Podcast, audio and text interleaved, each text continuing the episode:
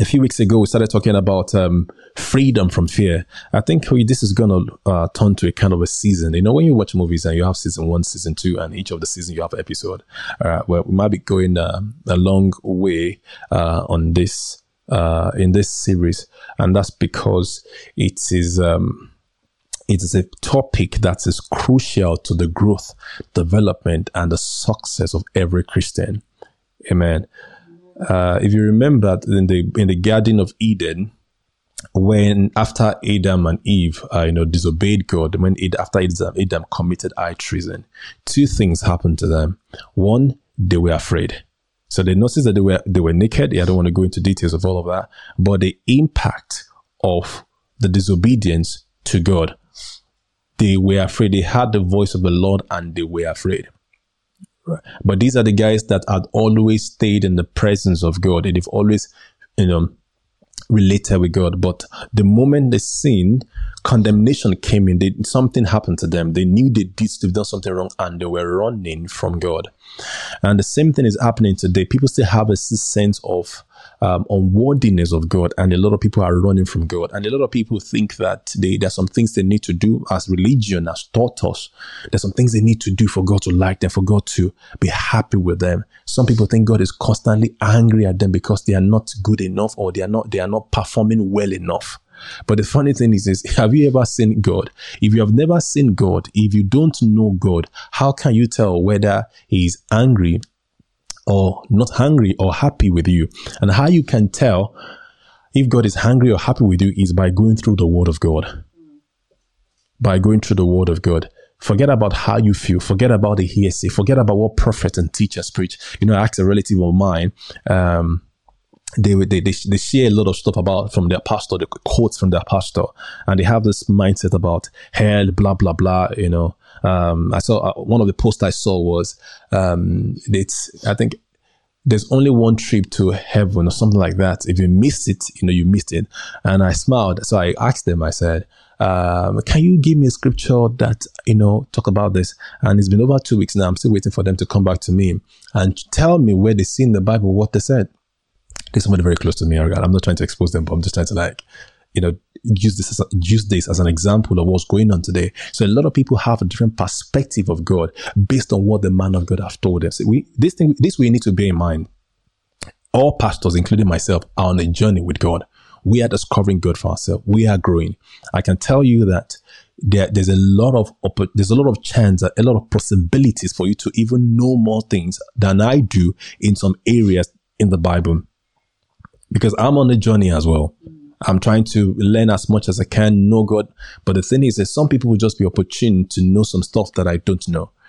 So if some if people are actually relying on me solely for their spiritual growth and maturity, uh, they are doing themselves a disservice because each and every one of us have um, access to God. Um, pastors, we have an assignment, and I don't want to go into details of that because of our time this morning. And um, I'm trying as much as possible to discharge my uh, duty as a pastor. If you go to Ephesians 4 11 to 15, you find my assignment there. So, um, pastors say all manner of stuff, prophets say all manner of stuff. A lot of people have different perspective of God.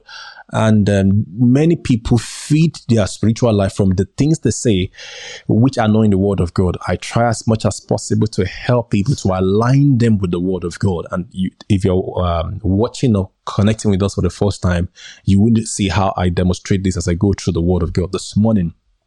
Right. So a lot of people have different perspective of God. You know, you know, they're afraid. They, you know, they think they will make hell. You know, they, they, you know, they want to make heaven. They are not sure about it. All kind of, and there's fear in people's heart because they never, they don't know when they have done enough. And I, do, do you know what? I have good news for you. You will never, know, you will never do enough for God to like you. Good news. You will never be able to do enough you will never be able to meet the standards of the righteousness that Jesus lived. You will never. It's not a cross, it's the truth.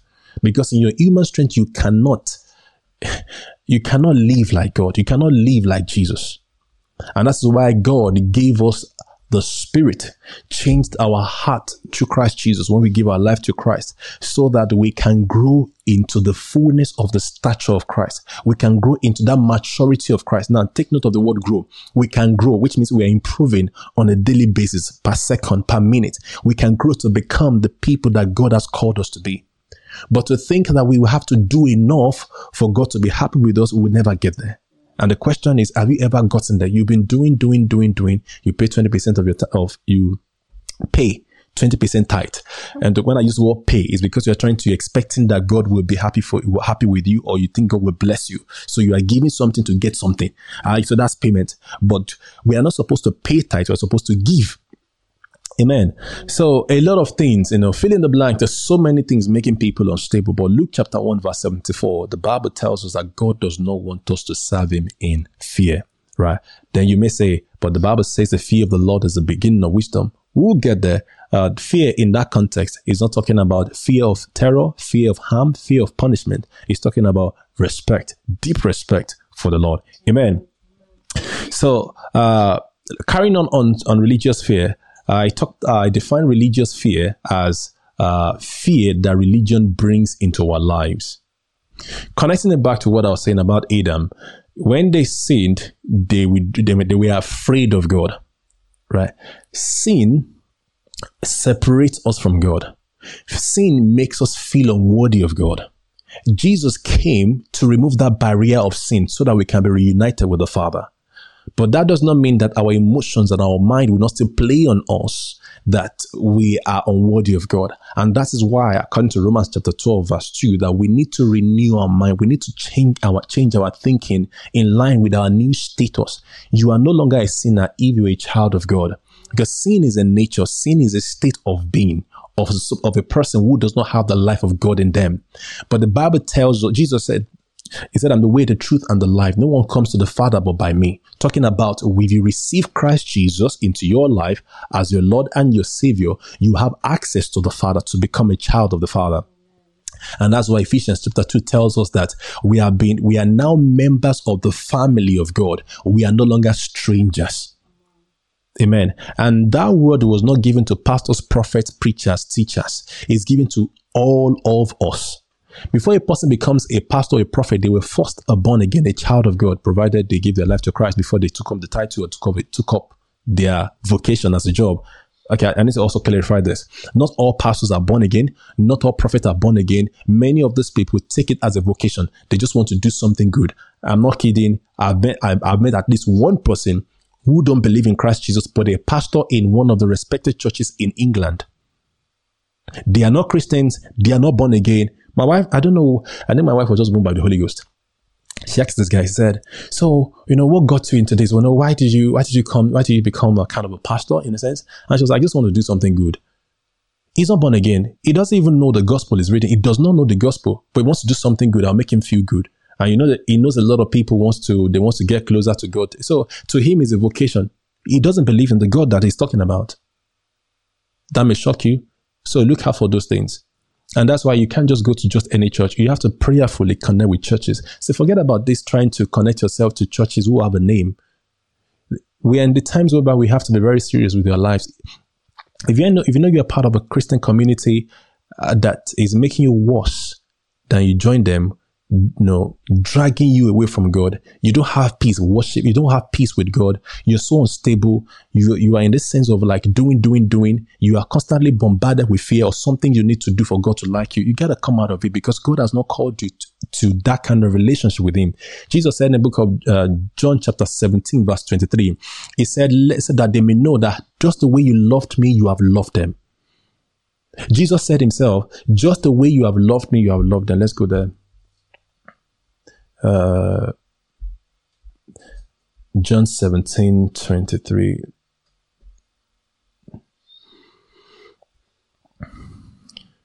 Now it says, I'm reading the New King James Version.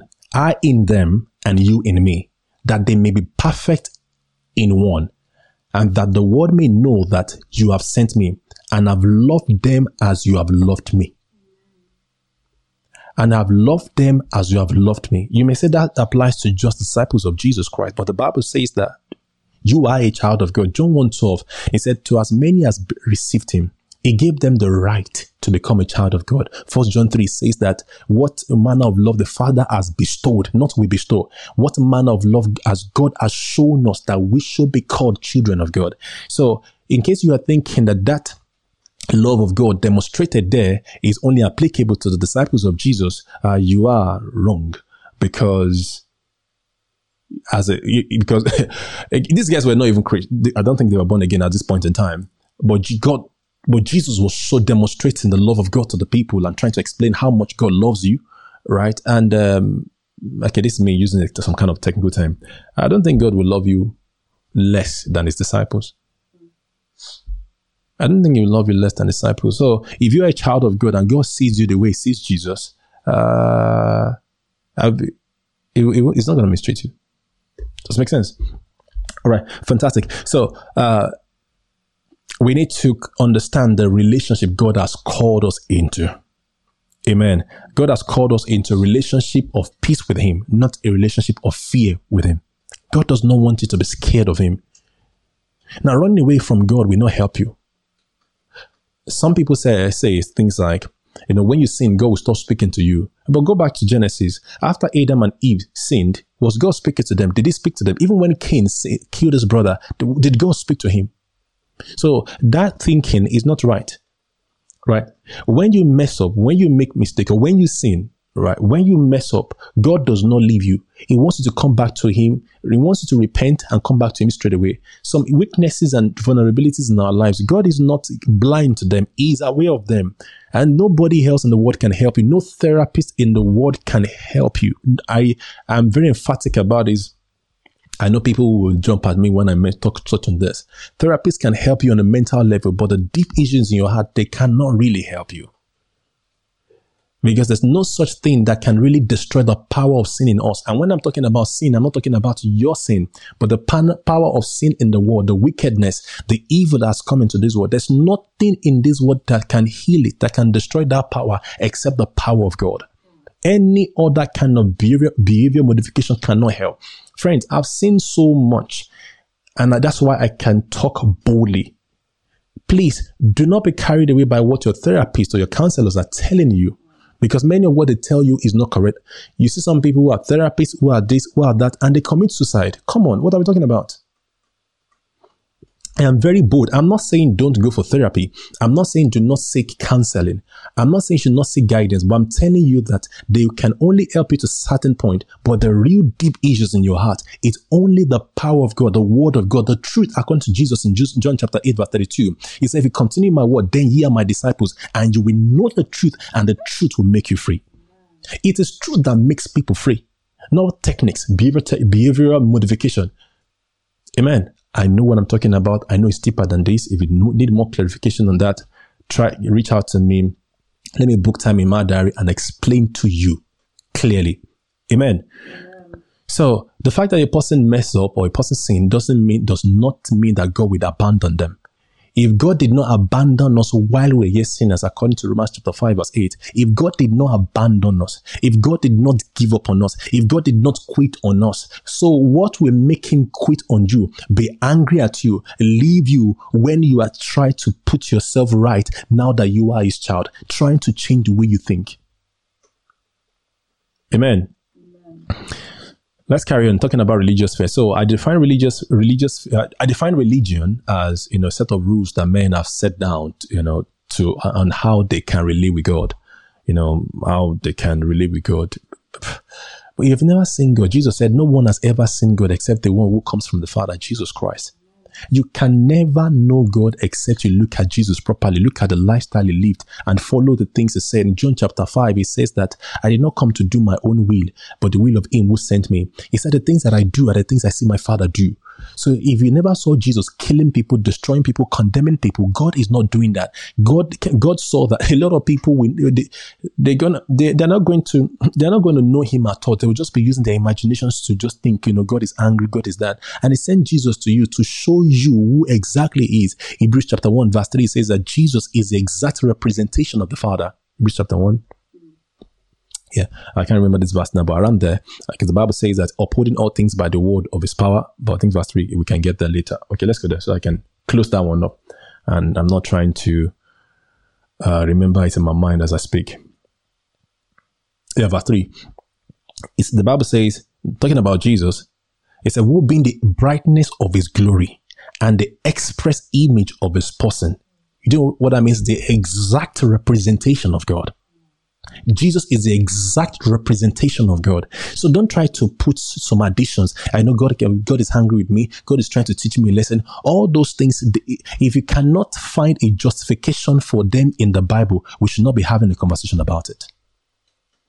Regardless of what prophets, teachers, every people have taught you. It's when we hold the word of, when we are living our Christian life by, because of the things that these people have told us, it tells us that we esteem those people above the word of God. Now, who created you? Who died for you? Who looks after you? God. So why do you run your life by what a man of God says and not by what the one who loves and cares and died for you says? Something is not right with the way we think if we are thinking that way. A time must come in the life of a man and a woman. A time must come in the life of a child where they say, you know what, what God says about me is what is final. I will not listen, I will not live my life by what men of God says to, uh, to me that is contrary to what the Bible say about me. I know I come from a culture where there's, you know, we are very, very respect driven. We respect our elders. But I, I want to repeat. I want to repeat to you these men and women of God don't own your life. God owns your life. Amen. God owns your life. You are accountable to God. So let me just use the common phrase at the at the end of the day, you know, we all approach the judgment seat of Christ and give an account to God. So let's just use that picture for now, kind of thing, based on how it's commonly used. You know, when you get to heaven and you, if you are going to be given account to God, as it is kind of you know presented. Let's just use this as an illustration. I, am not able to go into what it actually means now, but let's just assume, just assume that we're going to go before the Father. All of you, all queue on the line and going to talk, have it, which I don't think is, is, is what's going to happen. Let's just assume that's the way. Now, who will you report to regarding what you did on earth? Who are you going to report to? You know, who are you reporting to? Jesus, right? The man of God will not be out of, will be out of the equation. So which should you respect and which should you honor more? Which should you be more conscious and mindful of? Yeah, you got it right. God, Christ Jesus, the Holy Spirit. And He has given you the Holy Spirit to guide you. So every man of God is meant to walk in line with the Word of God. You need to be very careful how you listen to people. You need to find out if they actually believe in the Word of God. Like I gave an example of a pastor earlier on. See, your your your your your, sat your satellite navigation or spiritual satellite navigation to keep you in a church should be dependent on what the Bible say. What keeps you in a church or what should keep you in a church is what the Bible says because when the Bible is out of the equation, you have no right to stay there. Forget about the fact that you have families or you have children, you have this, this is a community. Friends, the Christianity is, is deeper and more serious than we think. You don't say because you have family, your children, they have have formed friends, and you leave them in a place where they can be spiritually destroyed. They are being taught a wrong doctrine. And when they go to uni, they are confused. Or when they become teenagers, they are confused and they cannot, they don't even know God.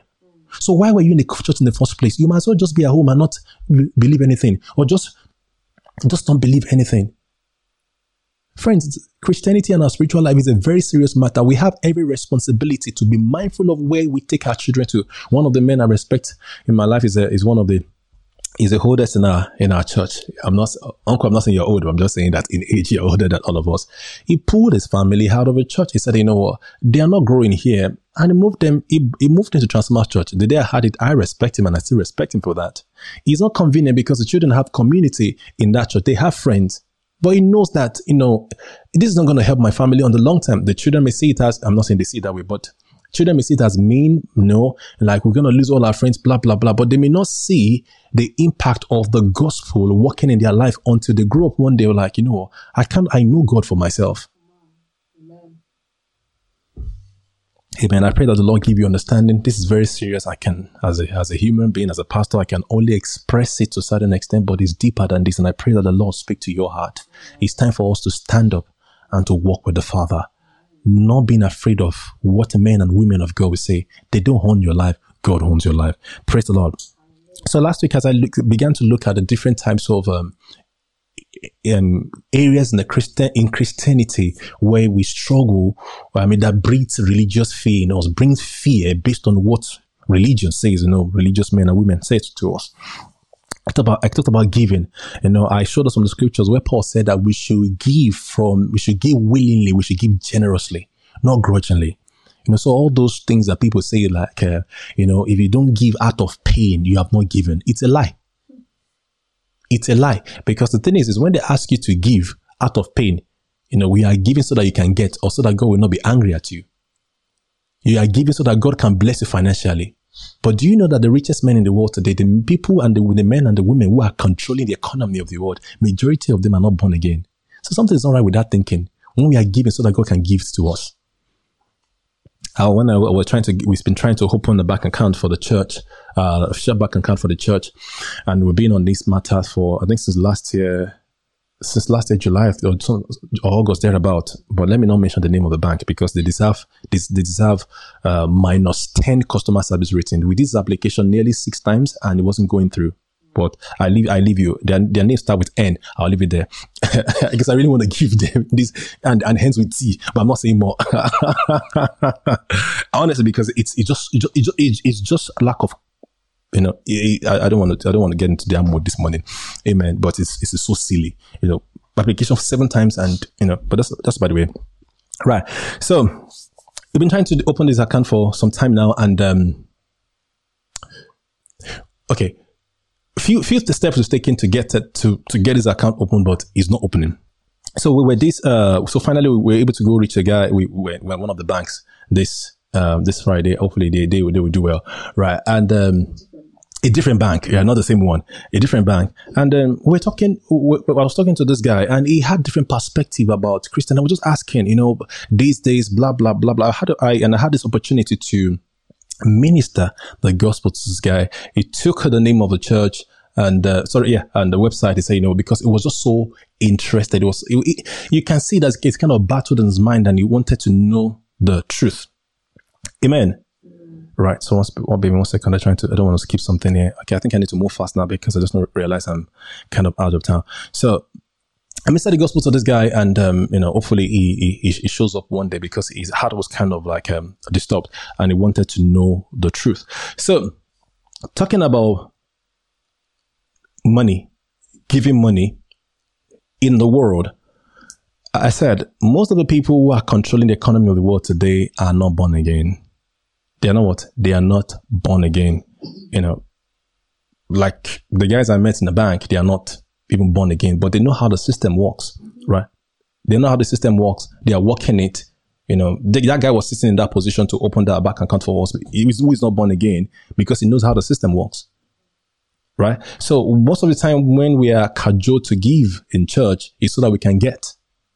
But the blessing, but so that, that brings us to the question, what is the blessing? So they ask you to give you know, they said, uh, they said things like, if you sow this seed, the Lord will bless you. So my question for you this morning is, what is the blessing of the Lord? What is the blessing of the Lord? I was saying to that guy in the bank, I said, you know, I, I told him how much my wife and I has invested in this since we started. It was like, wow. I said that, and it was like, so what is our projected um, income? I said, okay, just for myself, and my wife alone, this is projected. It was like, wow. I was like, yeah just for myself and my wife alone. We're not doing this because we want to get anything. And I'm actually looking at how to raise millions because some things that God is showing me as to what He wants us to do in future. Amen. And I will never write it down. I will never cajole members of the church to give some kind of special offering so that God can bless them. If you have a project, guys, we have this project. It's going to cost us 1.5 million, right? And we need to want to do this in two years. What can you give? Give as the Lord leads you. I'm trusting God that I will, that when this is not, I'm not trying to brag, but I'm trying to really make a mess of this thinking, this God will bless me. I'm trusting God that when the church give their best of their best, I'm, we're going to have a lot of rich people in church. But when they give the best of their best, I want to be able to match it three times. Yeah. So we raise offering, right? When we need 1.5 million, maybe the church are able to do 1 million. I want to put down 3 million. And I mean it. I'm not joking. I have some plans in my mind of how to take, how to run. okay, let me not get there. I, I'm not doing all this for, for God to bless me. If you look at how I'm look, I'm thinking, I'm not thinking I should give or cajole people to give so that God can bless us. I'm thinking, I'm looking at myself as somebody who is blessed. I just need to know how the system works. Amen. Excuse me. So a few things I wrote down in my notes here. Now, if you think blessing is money, breakthrough jobs, uh, something is not right there. You know why? Because many of the jobs that we are holding today were created by men who are unsaved. With all due respect, wicked men. I think the fifth or the sixth richest man in the world. You know, you know these figures are changing. When I saw his personality and what he's doing, you know, um, this guy was attacking. The way he went after Bill Gates at some point in his career was horrible. I mean, he wanted to bring that guy down so that he can retain his position as a leader in that industry. He went to dig all kind of debt about this guy. He, he did so much. That's how horrible. And this company is one of the companies that believers will die for to work there. Yeah. And many believers today, they have a sense of status, a sense of significance because they work with this company. But the owner of that company, you know, when I post like that, because I'm trying to look for the nice word to use, is, is, is, is one of the cousins of the devil's family. With that attitude, I'm not condemning him. We need him to give his life to Christ because I need that technology to be able to reach the world. Amen. Right, I'm not condemning, but where he is now, his current state now, he's one, he's a, he's a member, he's a family member of the devil and his um, cousins with a kind of wickedness in his heart. And he's one of the richest men in the world. And he has provided jobs so that he can drive his own vision. And many of us, many of us, many of us Christians, because we're able to work with such company, we think it's a blessing of the Lord. Something is not right with that thinking. You know, there's some companies in this, there's some companies in this, in this world that need my skill set, but I chose not to work with them. One was offered, you know, we're at this, at this stage. They know I knew my stuff. They knew they needed me. And I said, I'm not, I, I called the agency. I said, I'm not doing this because the company was, is promoting, they're one of the biggest promoters of evil in this land in terms of media. Right. And I said, you know what? I, I can't stand it. And it was a very, very, very, very good pay, right? Compared to what I was earning. I called us, I'm not doing this. So somebody could have said, no, this is a breakthrough job. There's some, there's some companies I will never work for. They, say the leader might not be bad, but because they promote wicked, I will never work for them. But some people say this is a blessing, this is a breakthrough. They have a name. Forget about that name. Amen. Why should I be looking for a job when God has blessed me with an ability to create businesses and employ people? Friends, but it's hard work. You know, my wife and I were talking and we figured out that we were deceived growing up. So we thought that once you become a Christian, things will just automatically fall on your lap in a sense. You just need to don't need to do too much. So it's, it's the kind of teaching is this. You know, you put in 20% effort and the Lord will crown the 80% and you have so much return and, re, and, and results like the people of the world. But that is a lie. Yeah, the Lord rewards us. We have an anointing upon us. We can walk better. We can see things. We can avoid evil kind of thing. But you still have to put into a very much extent equal amount of work. Your reward, your your output may be greater than theirs, but you still need to put in the equal amount of work. Let me say this: Christianity is not a reason to be lazy. Christianity is not is not an excuse for laziness. Can I get a believing amen?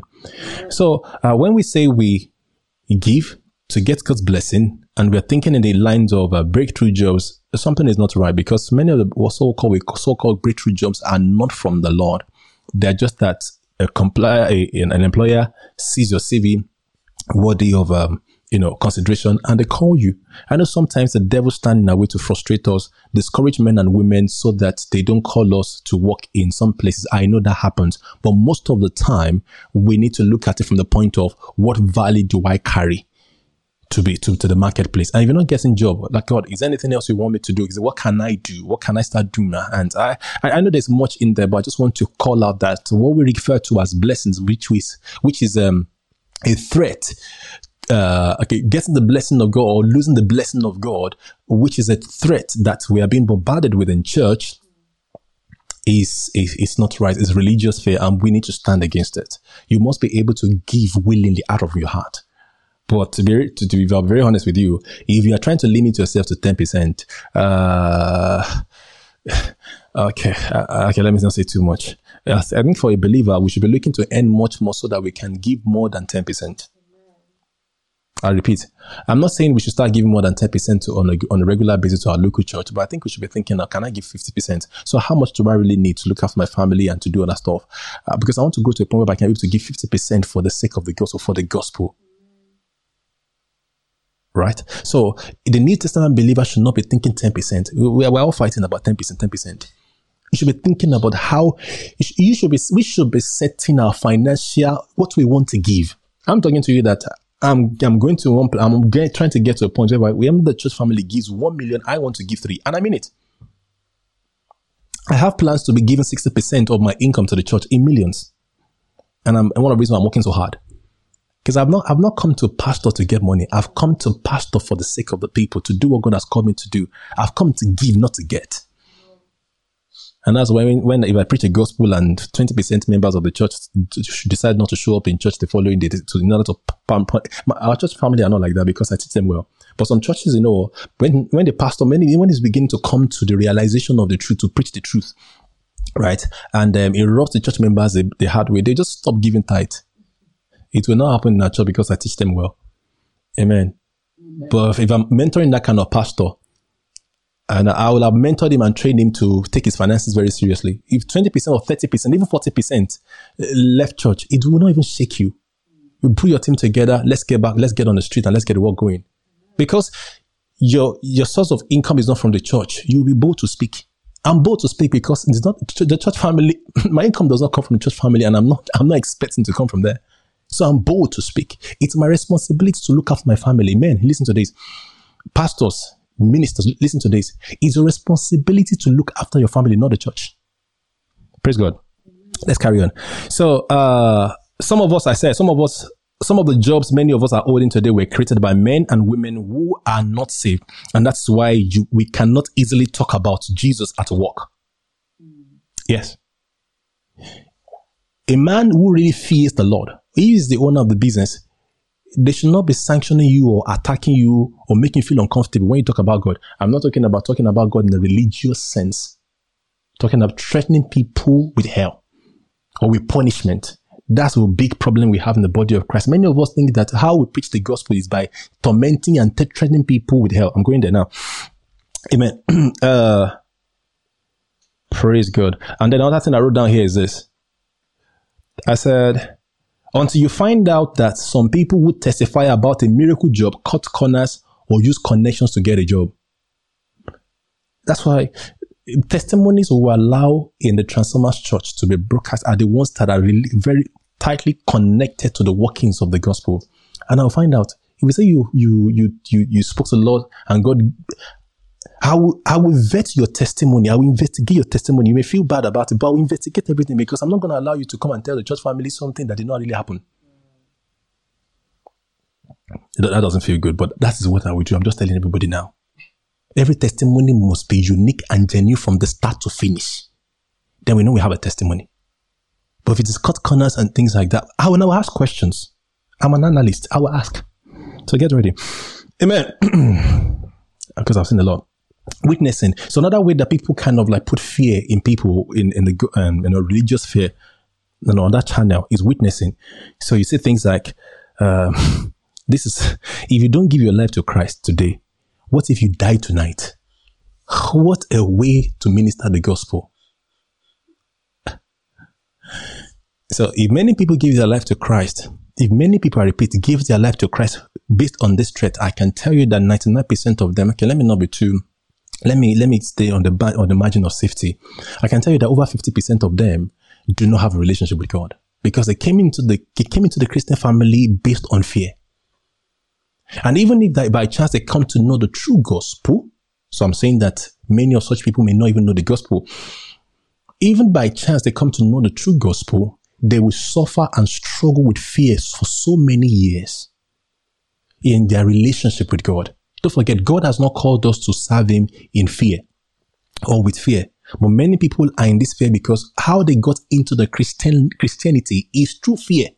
The fear of destruction, fear of hell. So they don't know what they will do or what they may not do for them not to make hell. If that's how you think about the gospel, if that's how you think about the relationship of God, you've been sold the wrong gospel. Yeah, I use the word sell. You've been sold the wrong gospel because they sold something to you. So, so that you don't get a consequence, you accept something. But they are supposed to minister the gospel to you, preach the gospel to you, share the gospel, not sell you, share the gospel to you, with you so that you can receive the gift and the gift of the grace of God. And you can be, you can come into the family of God. You can be a new person. So many people's Christianity is driven by fear because they brought them into the, into the Christendom with fear. And many of us who are working with God today, serving God, witnessing, you know, we have this mindset of if I don't do it, God will not bless you. I used to be part of a church that your the blessing you receive from God, we don't know which one, whether it's for a job or for money. You know, I've covered that earlier on. The blessing you receive from God is proportional to the amount of souls you win. And people were going around manipulating people, intimidating people, so that the, the, people can say the prayer of salvation. The people can come to church. This church, they didn't know how manipulative they are. And we all know that when you, when you manipulate people, it's, it's um, synonymous to uh, uh, practicing witchcraft. And over 70% of the church are in this manipulation business. And they are growing in numbers. And people say these people are growing. I'm thinking they are not growing because what they are doing is they are intimidating people. They are using the fear of COVID. We have a prophet in the house. Okay, you can see how I'm driving my hands around. We have a prophet in the house. You know, uh, um, COVID vaccine is um, is of the devil. You're gonna become turned to most. I'm not saying I didn't say that. You know, that's what many people are saying. So, you know, if you want a protection over your life, come to our church right? The bishop of the house, the anointing, blah, blah, blah. My bishop said, my bishop said, I'm like, Jesus Christ, Lord help us. So fear, fear. Many people come into these churches motivated by fear. And the sad thing is that they are not able to have a relationship with God. So when somebody is saying, my bishop says, the God of my bishop, the God of my papa, the God of this, they don't have a relationship with God. Because, they, because they have a conduit, a middleman between themselves and God.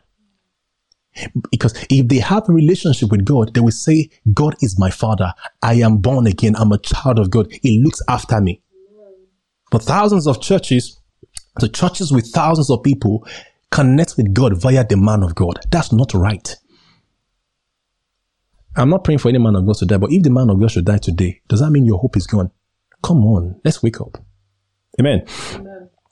Right. So if you are the one, if you are being witnessed to, ensure that you don't receive the gospel by fear. And if you are because of, no, by, because of fear, and if you have been brought into the gospel as a result of fear, then we need to teach you the true gospel. So you can reach out to us and we can help you out to come to know the true gospel and so that you can walk in the peace. Thank you, Holy Spirit. Holy Spirit asking me to say this, even though I'm nearly out of time, but it's asking me to say this, that when your walk with God is fear driven, you are susceptible to all manner of evil attacks.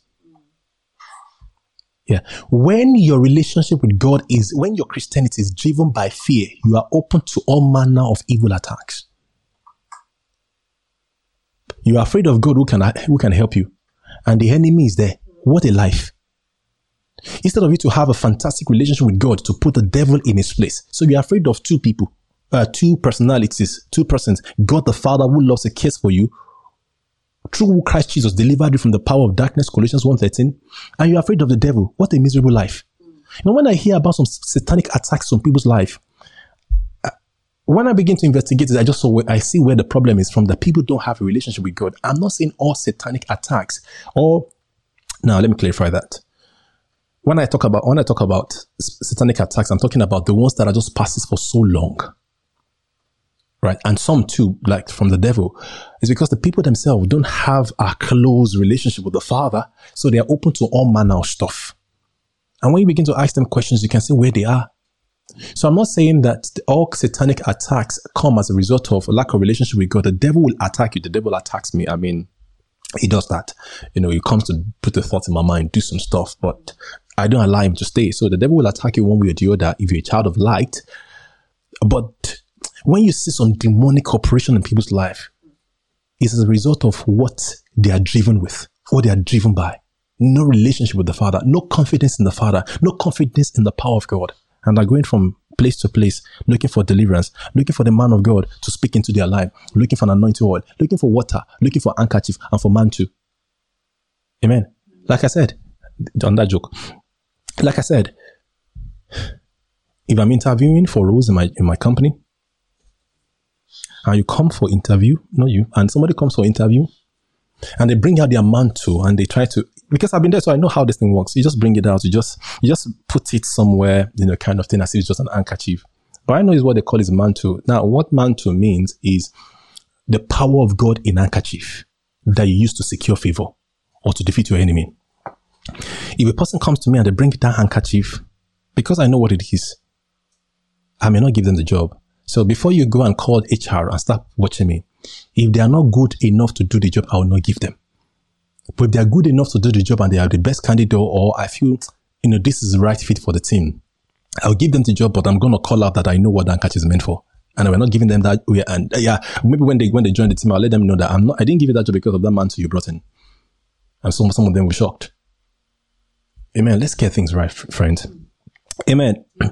So, um, Paul said in First Corinthians 9 that, you know what? He preaches the gospel willingly.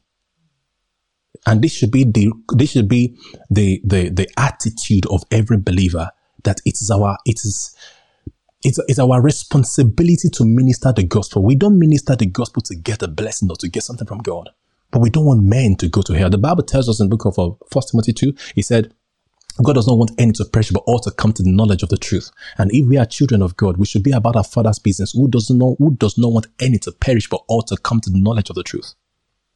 Amen. Amen. that one is holy living. On that way that the religious fear has, you know, crumbled, um, um, has messed up people's life. It's true. This whole so, so-called holy living. Can I say this to you? Holiness is a byproduct of a relationship with God. Right when it comes to holy living, we should not be thinking about living holy so that we can we can be qualified for God's blessing or we can be qualified to to work with God. No. We should be looking at the fact that we are holy in our spirit and look at how do we live out this holiness. And that's why if we look at all the epistles, Paul will start by telling the people their new position in Christ, that they are born again, child of God. And after done that, uh, after doing that, it then tells them about their conduct Paul never starts with conduct. In, Paul never starts with conduct because conduct will not change you to be able to relate with God. I mean, it conduct will not change you. It's your new nature that will change you. So your conduct should be driven by the realization and or the acknowledgement of your new identity. But if you want to put your, if you want to do it the other way around, you re, you will be you you be, you be you be driven by religious fear, condemnation, inadequacy, low self-esteem, and all manner of stuff. Because in your right in your mind, or by your own strength, you cannot live right enough. Things will happen. You will misspeak. You will miss. You will misact. Like I was going to attack a bank this morning, but I, I was I was there. I chose to walk in love and walk in the Holy Ghost. Even though I gave you the two letters that started, that has started and ended their name, but I had to just walk in love. Amen. Somebody said, You're walking in love, sir. I'm walking in love. I get to me. So you will feel, think people will get you angry. And if your action is what the time is, what you use to determine your identity, you will be one of the most miserable people on earth. And that's why many people are miserable. Many people can't relate with God because they say, I'm not good enough. I'm not this. I'm not that because they are looking at their action. But if they understand that they have been born again. The Bible says, if any man be in Christ is a new creature, all things are passed away and all things become new. If people understand that they're first of all born again and understand what that born again nature is like, see, understand the nature of Christ in them and they begin to practice to walk in that nature, you'll experience a fantastic life. You'll be the, acknowledging that God has made you a new person helps you to get closer to Him, secures your heart relationship with the Father but coming from the other end will torment your life, torture your life. But religion teaches you to come from the other end of action first. So they want you to act right before you are considered a, a good Christian. No, you consider first that you are born again, you are a new creature. And the, the less conscious you are of sin, the more conscious you are that you're a child of God, the more confident you are in your relationship with the Father. Rewind that one and um, it will bless you. Amen. So holy living, holy living is a pride to be able to live holy. It's a function of understanding your identity in Christ Jesus. And um, the fact that you are a Christian doesn't mean that you'll not be tempted with evil desires. And that's why First Peter 2 tells you that, you know, you should abstain from evil desires that wage war against your soul. Right. When we are, when we engage evil desires in our heart, they build fear. So you may have that pleasure. You may enjoy it at that moment, but you know that after you have done that piece of stupid, like Pastor Dream calls it, condemnation comes in, fear comes in. You know, so some people think God is angry at them. God wants to, God is punishing them because of what they don't know. The thing is, when you give yourself to evil desires and you act on them, kids, listen to this. When you're giving yourself to evil desires, things that you see your friends do, those negative and terrible things, when you do it at that point in time, everybody, most majority are in the, they are high in spirit, but the following morning, there's condemnation, oppression, suppression.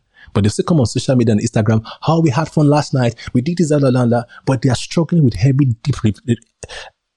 Friend, there's so much deception around us.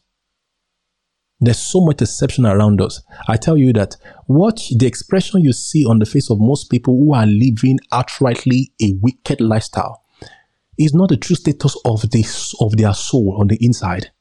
People go rave, they get drunk, they indulge themselves in all kind of evil desires and stuff, and they come the following morning and they tell you we had so much fun. It's a lie. It's a lie. It's a lie. Give me 10 of such people and let me have a one-to-one session with them. If they allow us to to broadcast you know, to, to broadcast the, the, the, the content of our, of our of my interview with them, you see how deeply messed up they are on the inside. And that's why they will keep giving themselves to more evil desires so that they can numb their sensitivity to those things. And then you realize that somebody's committing suicide or they're beating up their wife, they're doing stuff and stuff like that. Evil desires ruin us. They have no benefit. There's fun, there's, there's fun, it's pleasurable at that moment, but the aftertaste is too bitter. Too bitter to, to even consider of having it. And if you find yourself in that kind of situation, it's time for you to start, uh, to make a U-turn, to start thinking differently and say, you know what, I may have a quick fix at this point in time, but the lasting effect is too bad, is killing me, is bringing more harm into my life than the fix that I get. And we need to train our brain to think this way because our body most of the time is accustomed to that feeling and um, we just want to have it. It's like, but you can beat it because the power of God is on the inside of you. Amen. Right. So, um, another thing I want to call out is correction. Guys, please give me eight minutes, please. Because I don't have more to cover here, but I need to finish this so we can get into something else next week. Right. Um, correction. So some people have this mindset that, you know, wherever the father loves it, it, it correct. And the way they see the correction is God putting evil on you, teaching you a lesson, you know, by, you know, but that's not true. I repeat, that is not true. God does not use evil to punish you. Probably I'll do it, maybe I'll do a teaching on this one day.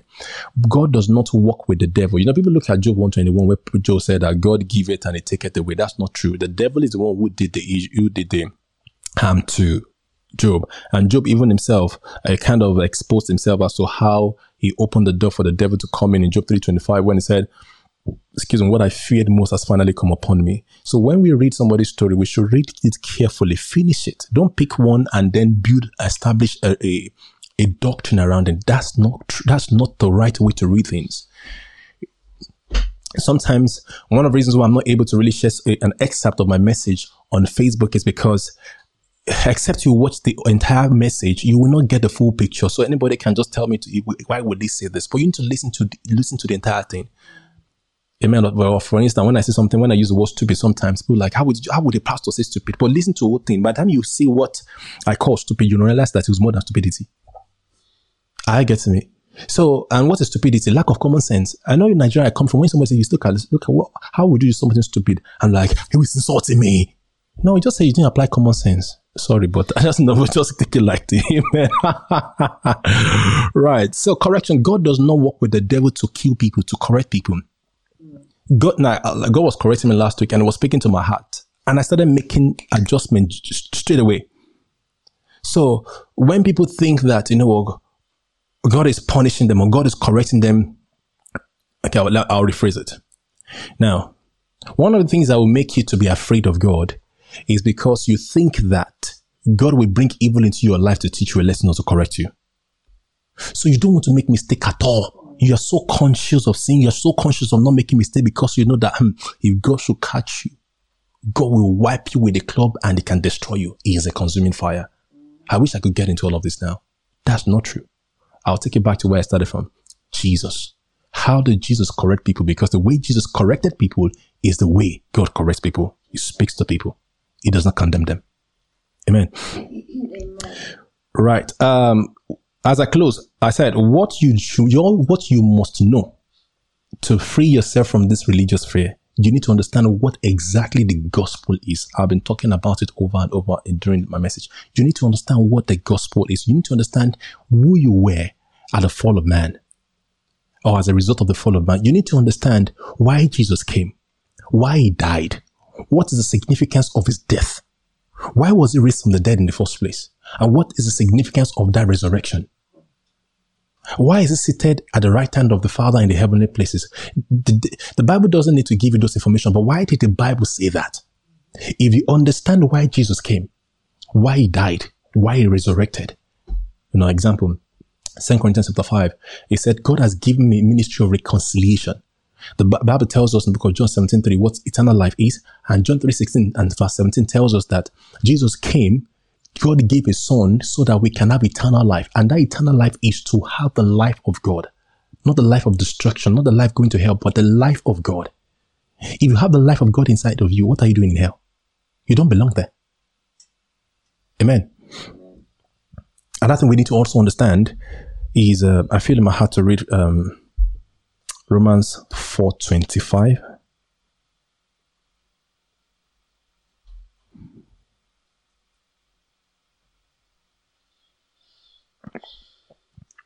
The Bible says here, it says, Jesus was delivered. It's a who, but Jesus was delivered up because of our offenses and it was raised because of our justification. So Jesus died because of your offenses. Because of your sins is why he died. And was raised from the dead to declare you righteous, to declare you just, to declare you a child of God, to give you access, full access to the Father. You no longer need a man of God to go between you and God. But you, because you are now a child of God, you can go to God as your father.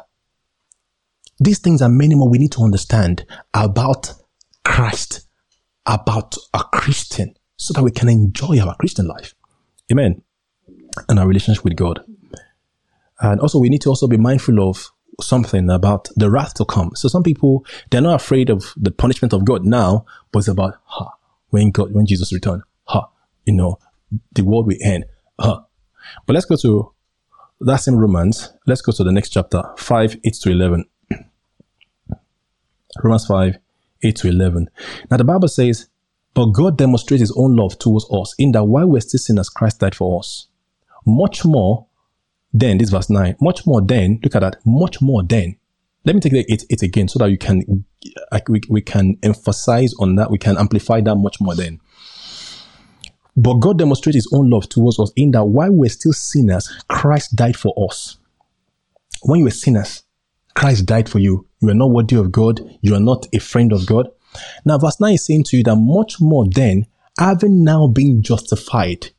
Don't forget, Romans chapter 4, verse 25 says you were justified by, um, by the reason of the resurrection of Jesus Christ to declare you righteous Justification means to be declared righteous. Much more, na- much more than having now, now, not in future, now being justified by his blood, we shall be saved from the wrath through him. So talking about the wrath to come, which is the wrath on the devil and the enemies of God. Through Christ Jesus, because you're in Christ Jesus, you have been saved from that. And you should not be thinking about that, but focusing on your new status and your identity because you have been saved from that. So why are you thinking about it? Amen. On that verse, I think we, should, we can quickly read before I shut down. Um, let me see. First Thessalonians 5, 9 to 10.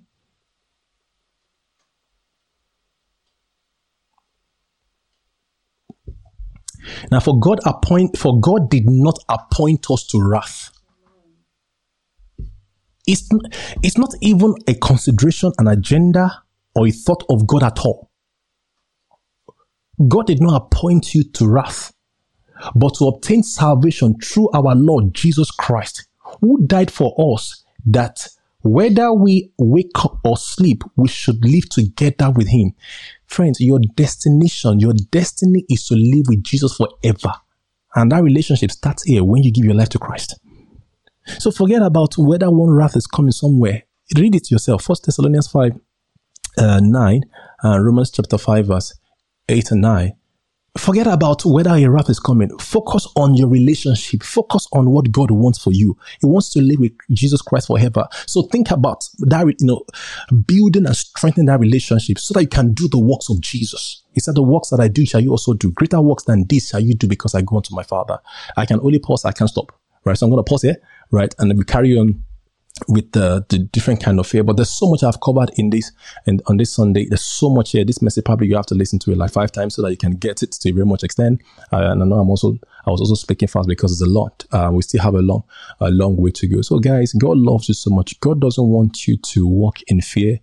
You need to you need to begin to tackle religious fear by yourself. Forget about what anybody says. Some people will not like this because they like to live in that fear of God, the negative, um, torment, torment, okay, fear of punishment kind of thing, uh, torment, fear, tormential kind of um, relationship with God, so to say, that kind of fear, the fear that has torment. That's what I'm saying.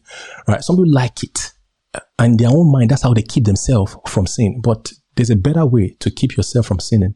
The better way is by acknowledging every good thing that is you in Christ Jesus. Amen. So I'm going to pause here. Uh, thank you for connecting with us this morning. Thank you for coming to church this morning please keep us in prayer as we are planning to start our home churches next month. And so that we can begin to we can begin to fellowship with one another, break bread, strengthen one another. Uh, we will let you know as we begin to you know, as we begin to start this um, home churches that you can join us on Sunday, you can join us during the week as well when we have Transformers Connect. We're working on this, and I feel the Lord is speaking to you to support to support in one way or the other. Uh, I'm not, not I'm not talking about money here. I'm talking about, you know, putting, putting those systems together to make them function, to make them work. Uh, please feel free to give me a shout. I need a lot of hands in those areas because I'm a person who loves, um, um, um, I'm an excellence driven person. I like efficiency. I don't like people to waste their time. I like people to get good value for their time and money or whatever they get. So I need, uh, enough hands on deck to ensure those experiences, I mean, fellowship are fantastic and they are rewarding. Amen. Thank you, guys. I pray for you this week that the Lord will enlighten your eyes of understanding to really know who you are called to be, who your Father is, what is given to you in Christ Jesus. I pray that your heart will be delivered from the religious fear in the name of the Lord Jesus. I pray that you will be given the boldness and the strength to stand your ground against manipulations and oppressions of wicked men, that you'll be able to walk with the Lord and be confident about your relationship with the Father and to be able to walk around and talk to people about your Father.